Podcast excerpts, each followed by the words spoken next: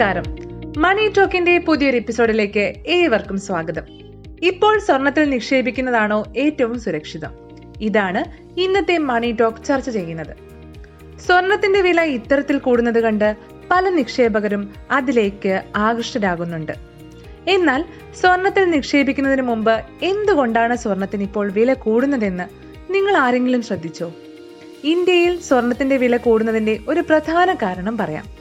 U S ഡോളറിന്റെ മൂല്യം കൂടുന്നത് കൊണ്ട് തന്നെ. ഡോളർ നൽകി നാം സ്വർണം ഇറക്കുമതി ചെയ്യുകയാണ്. രൂപയുടെ മൂല്യം കുറയുകയും യു എസ് ഡോളറിന്റെ മൂല്യം കൂടുകയും ചെയ്യുന്നത് കൊണ്ട് ഇവിടെ സ്വാഭാവികമായും സ്വർണത്തിന് വില കൂടും.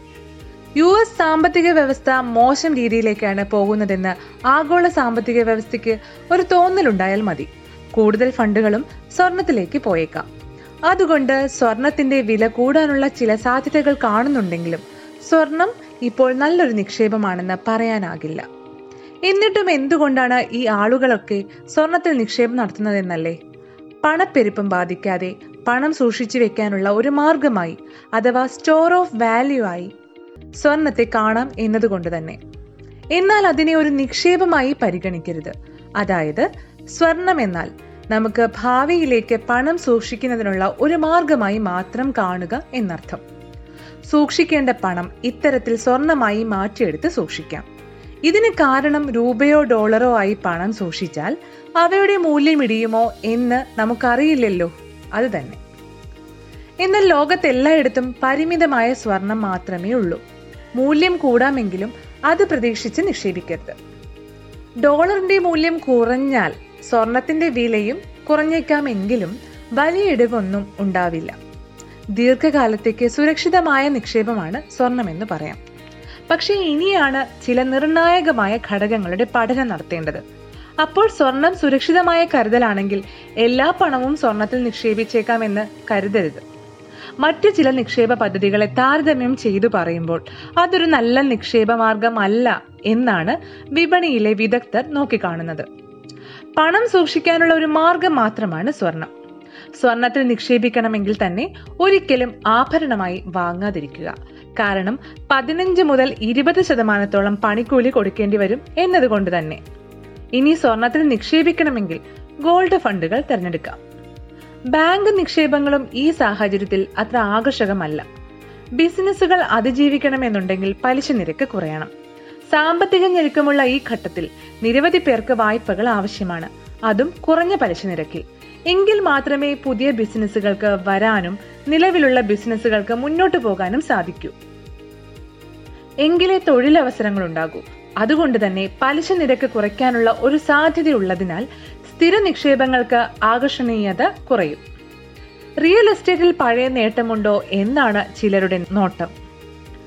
റിയൽ എസ്റ്റേറ്റിൽ പഴയ നേട്ടമുണ്ടോ എന്ന് ചോദിച്ചാൽ റിയൽ എസ്റ്റേറ്റിൽ കൂടുതലും റെസിഡൻഷ്യൽ ആണെങ്കിൽ കൂടി വില നിയന്ത്രിക്കുന്നത് കൊമേഴ്സ്യൽ റിയൽ എസ്റ്റേറ്റ് ആണെന്നറിയാമല്ലോ ബിസിനസ്സുകൾ നല്ല രീതിയിൽ മുന്നോട്ട് പോകുമ്പോഴാണ് റിയൽ എസ്റ്റേറ്റ് വിലകൾ കൂടുന്നത്.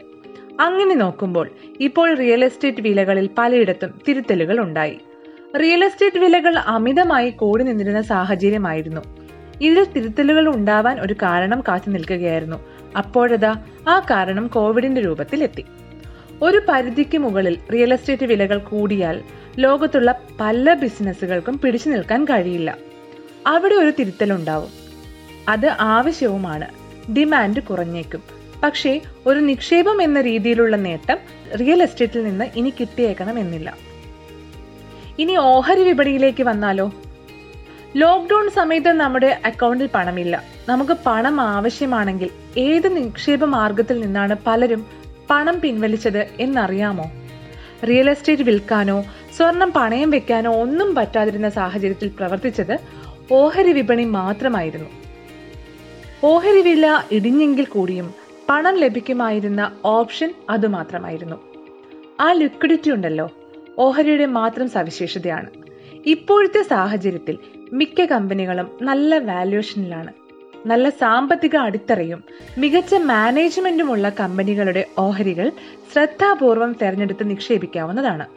അത്തരം കമ്പനികൾ നോക്കി തിരഞ്ഞെടുക്കാനുള്ള പ്രാവീണ്യമില്ലാത്ത സാധാരണക്കാർക്ക് മ്യൂച്വൽ ഫണ്ടുകളോ എസ് ഐ പിയോ തിരഞ്ഞെടുക്കാം. ഇനി ബുദ്ധിപൂർവം തിരഞ്ഞെടുക്കുകയാണ് നിങ്ങൾ ചെയ്യേണ്ടത്. അതിന് ഒരു വിദഗ്ധന്റെ സഹായം തേടാം. സ്വർണത്തിലാണോ നിക്ഷേപിക്കേണ്ടത്? അതോ നിങ്ങൾക്ക് അനുയോജ്യമായ മറ്റ് നിക്ഷേപ മാർഗങ്ങളാണോ തിരഞ്ഞെടുക്കേണ്ടത് എന്ന് നിങ്ങൾക്ക് മനസ്സിലായില്ലേ? ഇതോടെ ഇന്നത്തെ മണി ടോക്ക് പൂർണമാകുകയാണ്.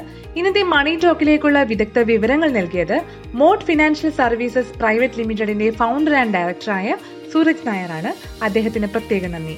നിങ്ങളുടെ വിലപ്പെട്ട സംശയങ്ങളും മറുപടികളും അഭിപ്രായങ്ങളും ഒക്കെ ഞങ്ങളെ പോഡ്കാസ്റ്റിന്റെ കമന്റ് ബോക്സിലൂടെ അറിയിക്കാവുന്നതാണ്. ഷെയർ ചെയ്യാനും മറക്കില്ലല്ലോ. This is Rakhi Parvathy signing off നന്ദി.